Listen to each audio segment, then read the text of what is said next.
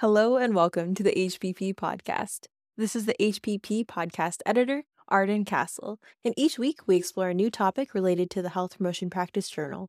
Whether it's demystifying publishing, breaking down a new article, or discussing public health related topics with our editorial board members, we hope you enjoy each week's exploration into health promotion practice.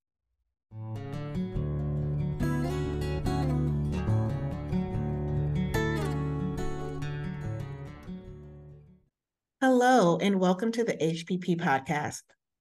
I am Dr. LeConté Dill, a Black feminist scholar, artist, and educator, member of the Health Promotion Practice Editorial Board, and I join Dr. Shanaé Burch. Hey, Shanaé.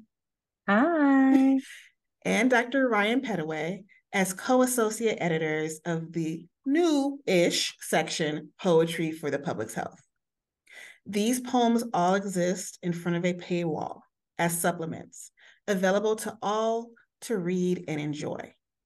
Poets have been invited to record their poems to offer a more sonic, creative encounter, and will celebrate the publishing of such poems with episodes such as this one along the way. Today, I'm so excited to be joined by Dr. Dudu Ndlovu featured in our November 2022 issue. Before we get started, I'm going to ask our guests to introduce themselves and have them share where they are calling in from today. Dudu? Hello, and thank you so much for having me here for this conversation. I am calling from Johannesburg, South Africa, and I'm a migration scholar and poet, yeah, based in South Africa. Awesome. Thank you for joining us. So we're going to get started. So our section is titled Poetry for the Public's Health. What does that mean to you? So I think I think of health as well-being. And for me as a as a black woman and within educational institutions, health has been more than the embodied feeling of being well, but also mental well being, emotional well being in the different spaces that I found myself in, first as a graduate student and then also as an early career researcher.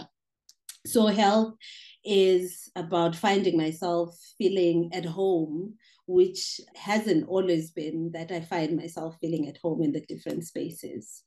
Yeah so that's that's health for me health is finding myself in a space that recognizes all of who i am welcomes all of who i am hears all of what i say and sees all of me in all the different facets of who i am. Thank you so much dudu.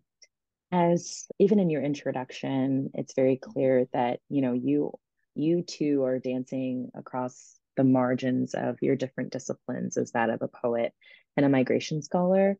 And I, I we wonder if you could share more about how you came to this work and holding those identities. So my story is is very personal.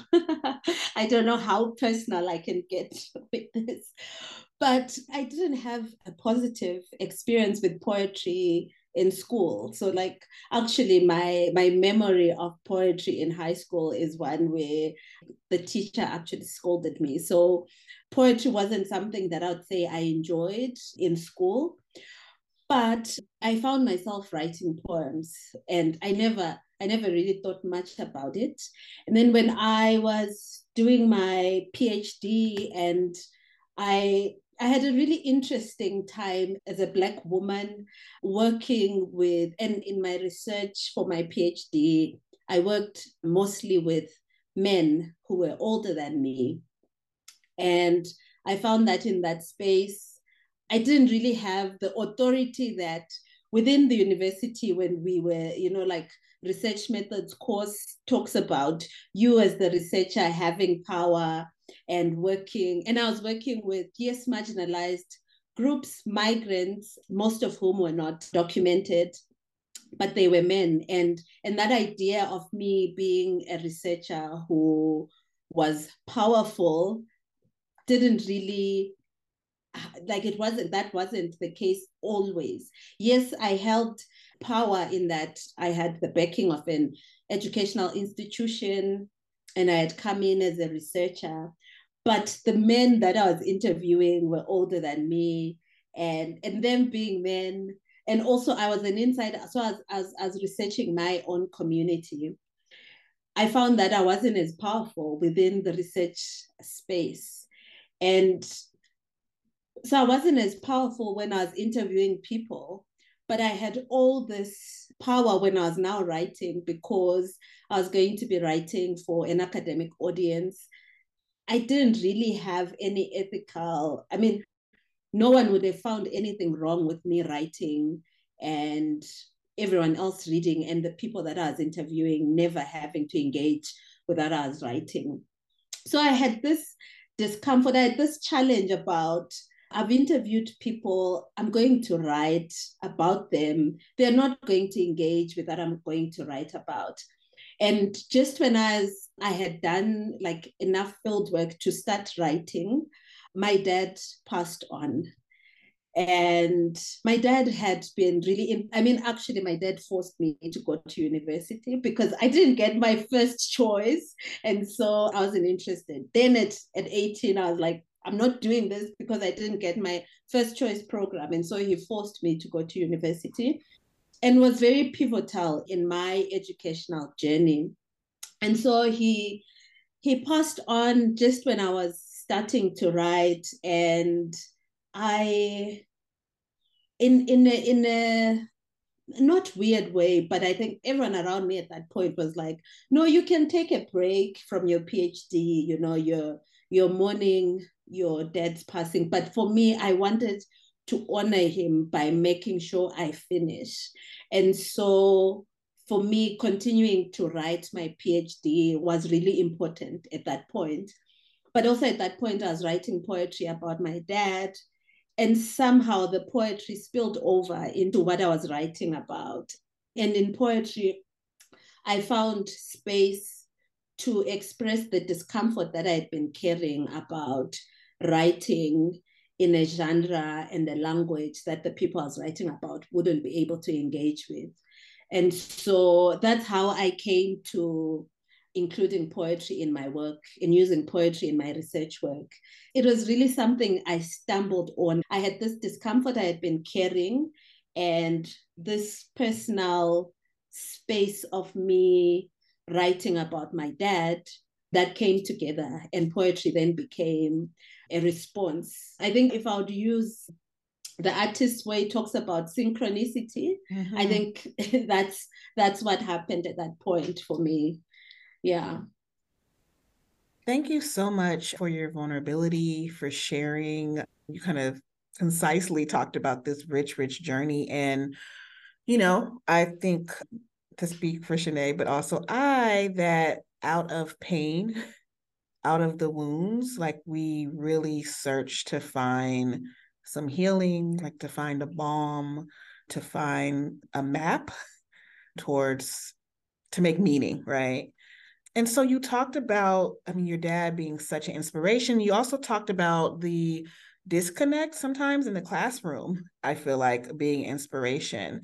Were there other poets or poems that you read or that you heard and you went like, oh, this also inspires me? And I think I would also add not just poems or poets, but like as Black people, it might be songs, which are also poetry, or it might be theater, which also has so much poetry. So, was there any other art or artists that you felt like, oh, this is inspiring me, this is informing my work, or I want to study them more, I want to like adapt what they're doing or counter what they're doing? So, the poem that actually kind of inspired me to to, because when I when I decided to write poems as part of my thesis, I actually didn't know that there was this community of people that were actually breaking the rules and including poetry in their work. It was just something that made sense to me at that point. And so, I mean, there's one poem that I read a long time ago. I mean, I've already said that I, I didn't really have a good experience with poetry at school, But Robert Frost's poem, The Road Not Taken, I read it in a library book and I copied it onto my journal. I think it was in my first year of university. And it kind of became like a guiding principle for me. Like I always wanted to take the road, like the road list trodden. So it was kind of like the the thing that gave me the the courage to be like, well, this isn't really recognized, but this is making sense to me. This is this is something that I can go to sleep and not feel guilty. like in doing, like for me, I want to do work that I can stand behind and be like, yeah, I did that. And at that point, writing my thesis in an academic genre wasn't giving me that peace, and including poetry was. So that poem gave me the courage to do that. And then I just Googled poetry in research, and I found a poem by Yvonne Sliep. She's a South African poet scholar. And she was writing it's a it's an article where she's she's actually writing about the loss of her son. And so i was like oh i can reference this even if it's just this one journal i can be like well this woman did this and it's actually a published journal so i can do this. So yeah at that point that is one journal article that i found and it gave me courage to be like, okay, I can try this. I can push the boundaries in this way. And at that point, I was like, I'm going to write the traditional thesis and then I'm going to distill it into poetry. Of which now I am like, do we actually need to write the traditional thesis? Exactly. Or we need to write Say what that. makes sense. Right. right. We need to write. I mean, and then for me, it's who am I writing for? I mean, at, at, at that point, yes, I needed to get the PhD. I mean, I kind of reasoned that, well, I need the academy to recognize me and then maybe I can continue to push further. Yeah, so, and then I continued to like kind of try and find different, and at that point, unfortunately, I don't remember the name, but someone defended a music album as their thesis at one of the universities here in South Africa, which again was like for me at the back of my mind, okay, you can do this. At least you haven't like you haven't pushed way too far. You still have a text that they can read. Yeah. That is that is incredible. And also I think speaks to what resonated the most in in this part of your storytelling too is the like having something just naturally or in, innately want to come out of you in this way, whether like poetry, and then looking up from without, from like from within and then outside of yourself to see, oh, there's a whole community because it can be isolating if you are moving through the world believing you are the only one, you know? For myself, it felt so affirming to like in the process of preparing my own thesis. I graduated this last May or and you know defended the dissertation and such, but in the process of citing and and celebrating that that I could cite people that there were new ideas within me, but also something that LeConté knows, to that I don't know if you know, but I wrote a play as a part of my thesis. And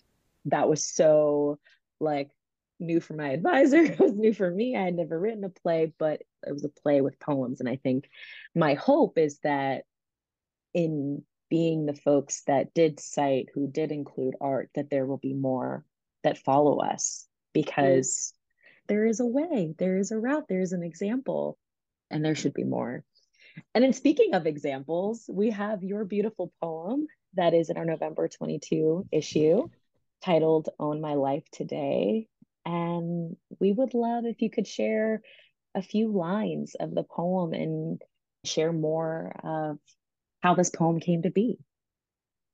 I'll read the first stanza. Let me tell my story. What I own in this world is the word. it creates, it destroys, it is power.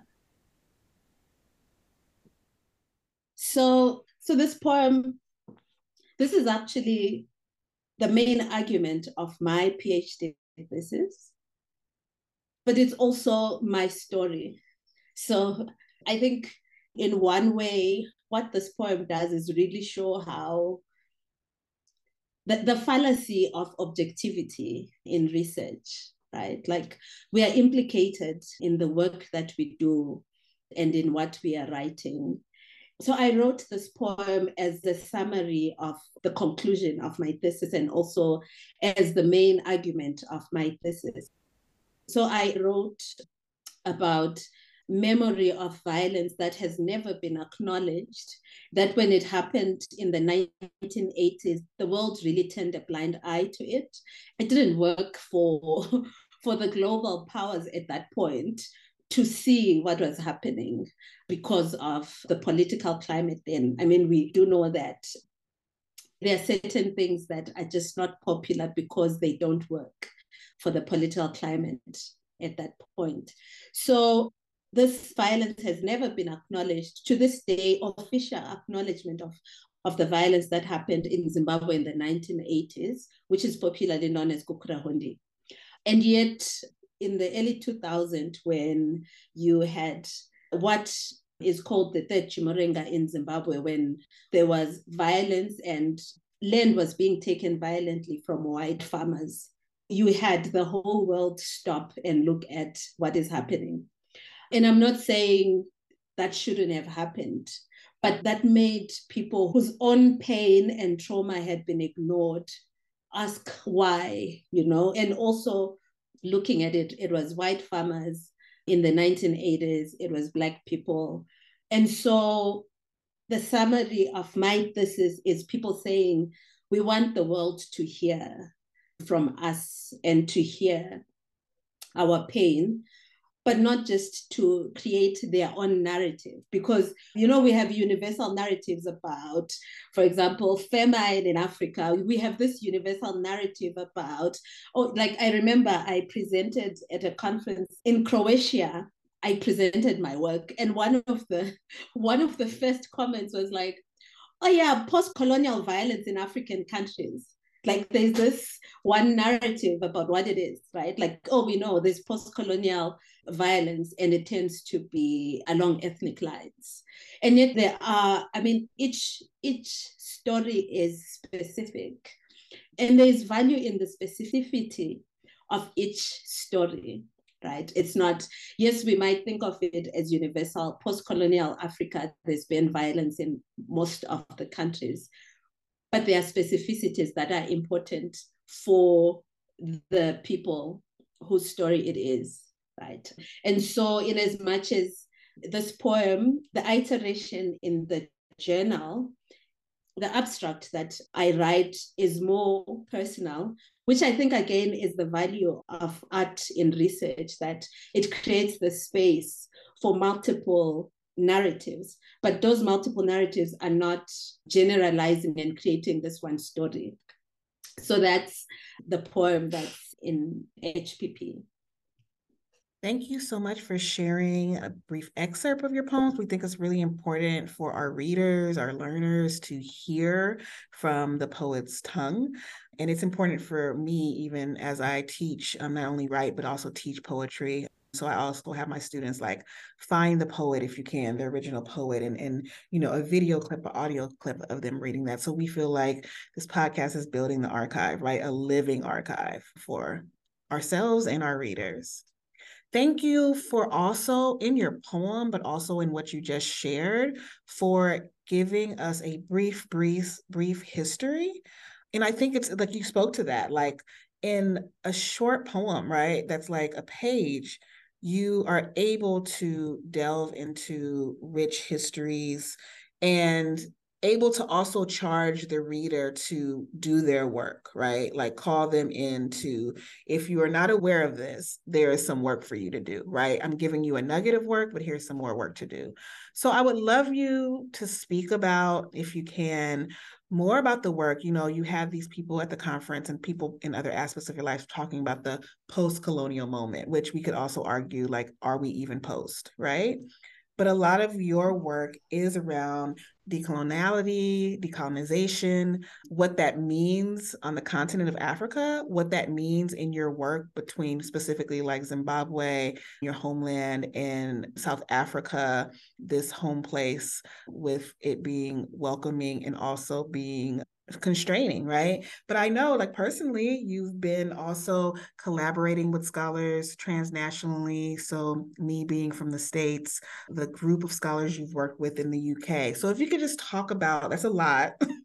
but if you can just delve in what that work has looked like for you as a scholar and artist.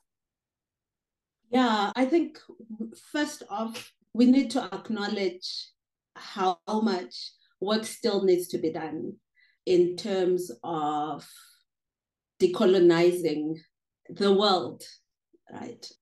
And to recognize that in some way, we are complicit in systems of coloniality, right? For example, we're having this conversation in English, which is not my first language.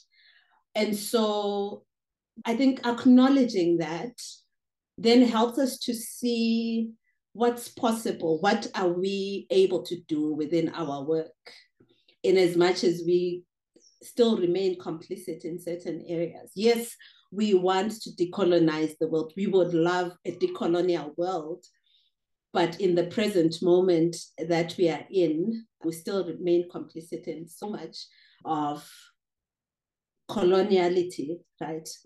And in my work, so I've said that when I was writing my thesis, I really struggled with this idea of of producing a text that the people I was writing about would not be able to engage with.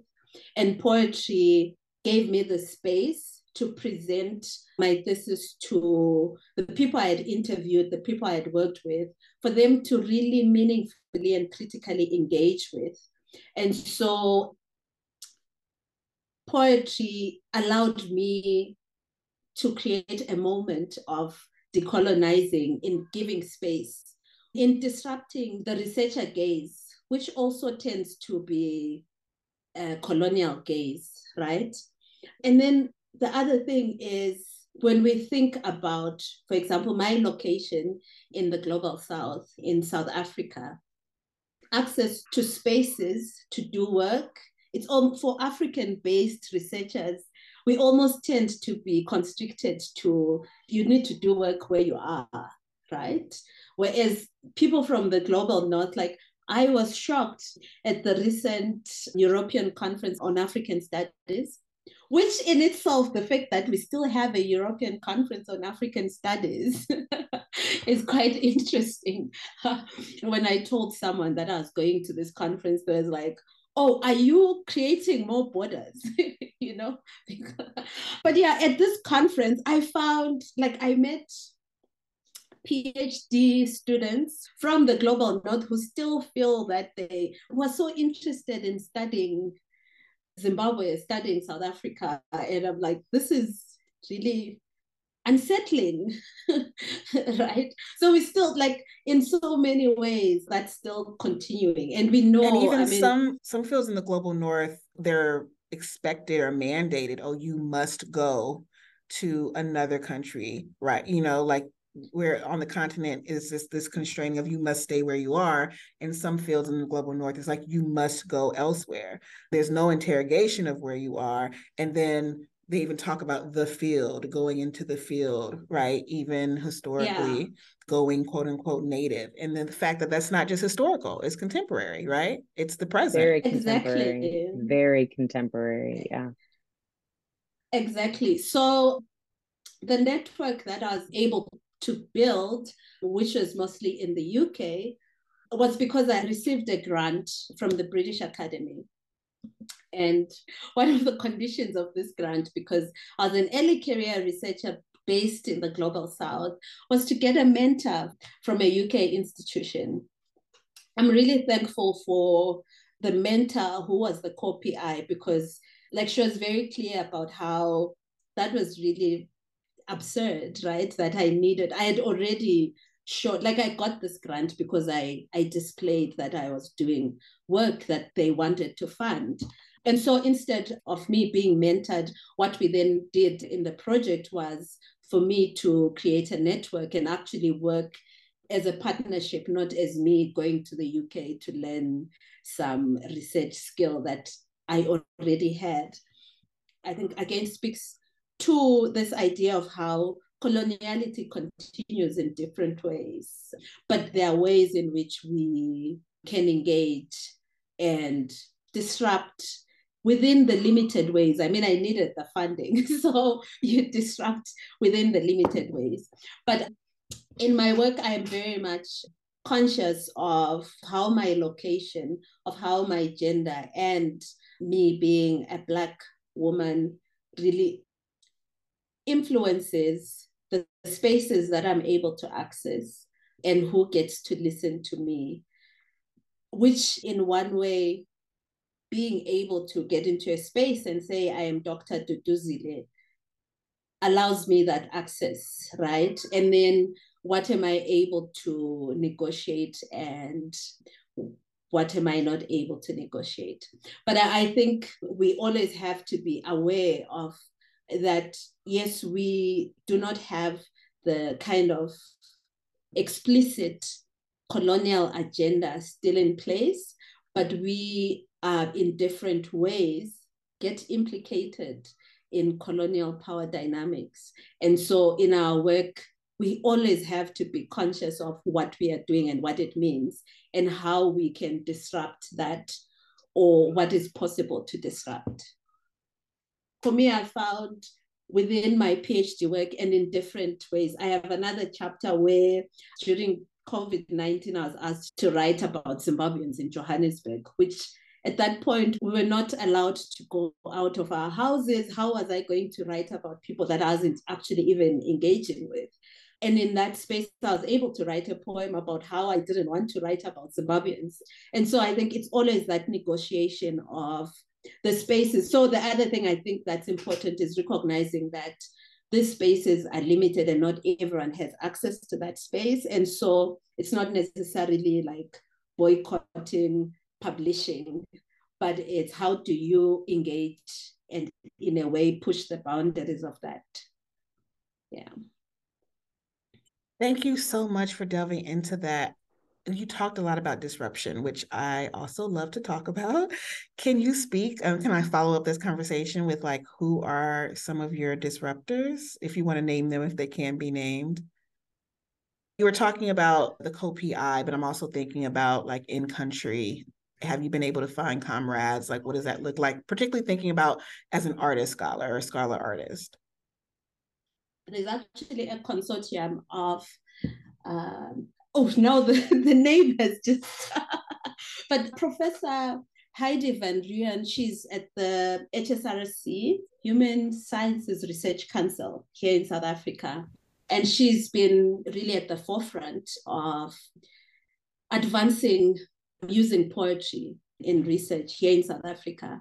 Earlier this year, she actually funded workshops in three provinces for faculty and graduate students, an introduction to poetic inquiry. She won a bid to host the Poetic Inquiry Symposium that happens every two years. It was in South Africa last year. And so she she's an amazing human being, but also like really flying high the flag of disrupting research in that way. When you first asked that question, not necessarily in research, but someone I find really inspirational and interestingly, I haven't, I had like I've never been in her class, but I just follow her work. Professor Pumla Gqola, she, yeah, she's she's an amazing scholar and just an amazing beacon for me here in South Africa there's so many people and none are coming to mind right now. That's good. You gave us like even a few names. Again, not just us, but our listeners, again, to either already add to their shelf or if it's already on the shelf, maybe pick it up and delve further. So thank you for that. So we're coming to the end of our conversation, but before we get there, I want to ask you what are you currently reading, particularly as a poet and a scholar? What's at the top of your reading list? So, again, I think going back to, I think I really, in, in my work, I really move from the gut out. And so I have been recently reading a lot about contemplative practice, contemplative teaching, and realizing that this is the work I have been doing. This is this is how I have been teaching, but also it's so gels with poetic inquiry, with writing poetry, with being a poet. And I'm also reading a lot more about, so like there's a book called Black Academic Voices, the South African Experience, which has really firsthand experiences of faculty, Black faculty in South African institutions. Another book that I'm reading and, and has been like quite inspirational for me is it's about it they've called it being at home. And again it's reflections on being within a south african institution which has also made me think a lot more about what it means to be at home. Yeah and i'm also reading a lot about the embodied experience and thinking about embodiment because i think i think as academics something that i recognized as a graduate student and then when i started teaching was the way in which the university kind of disembodies you like the university is interested in you as a brain who thinks and yet this brain is within a body and there's so much of our knowing that is embodied. And so yes that is what I'm reading about.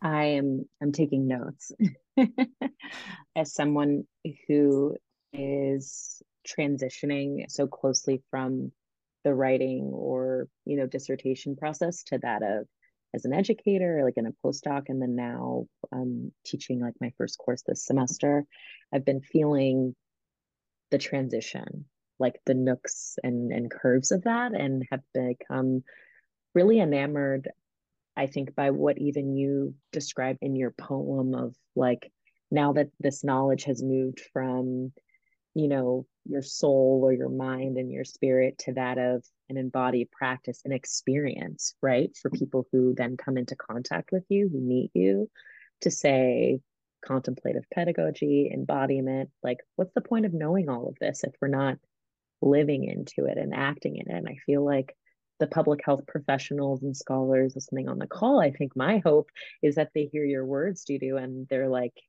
they accept the call or they accept the invitation. You end your poem, that the poem that's published here in HPP, with an acknowledgement of something that you even said here in the in the dialogue. You know that this interview is taking place in English so that our listeners, you know, the subscribers to HPP can understand. And it's in your poem, right? If people go back to your poem, you write, let me claim the power on my tongue to trace my past, chart my path, define my name, own my life. And just before that, you say, let me use my words, borrow your language so you can hear. And I think in this question that you pose to the readers, will you listen?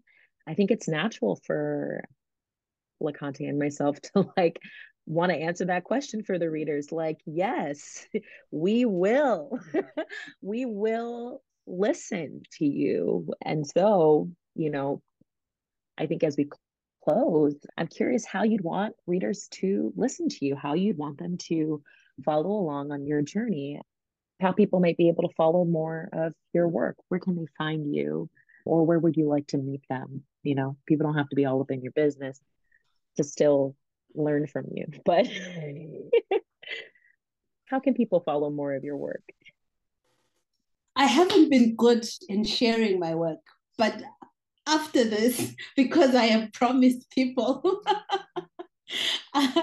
um, Instagram, I have at Mandlo DS and Twitter as well. Although my, my presence on Twitter is a bit, yeah, but also on LinkedIn, my name and surname, and you should be able to find me on LinkedIn. Yeah. And we can include those, of course, in the show notes.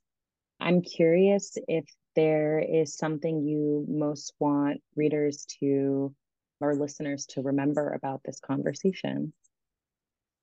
I think what I would like to leave with everyone is that we have this opportunity and we can do good work and good work looks different for everyone i think each individual has their path and we all have an opportunity to do good work i mean we've talked about how we engage with this post-colonial in codes world and we each have to choose how we engage with it and what is the legacy that we leave behind to be remembered by.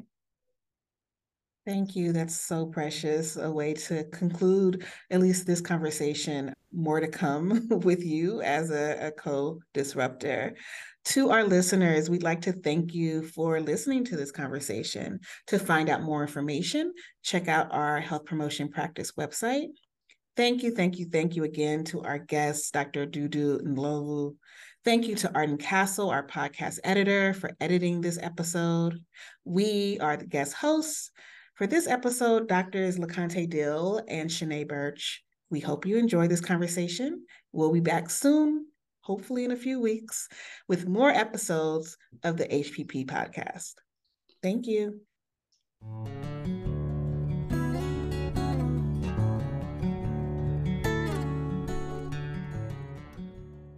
Thank you so much for listening to this week's episode of the HPP podcast. If you enjoyed this content, let us know by tagging us or responding to our promotions on Twitter and LinkedIn. You can also find out more about the Health Promotion Practice Journal from Sage or SOPHE's websites. All of these links can be found on the podcast website at anchor.fm forward slash health dash promotion dash practice. Take care and have a great day.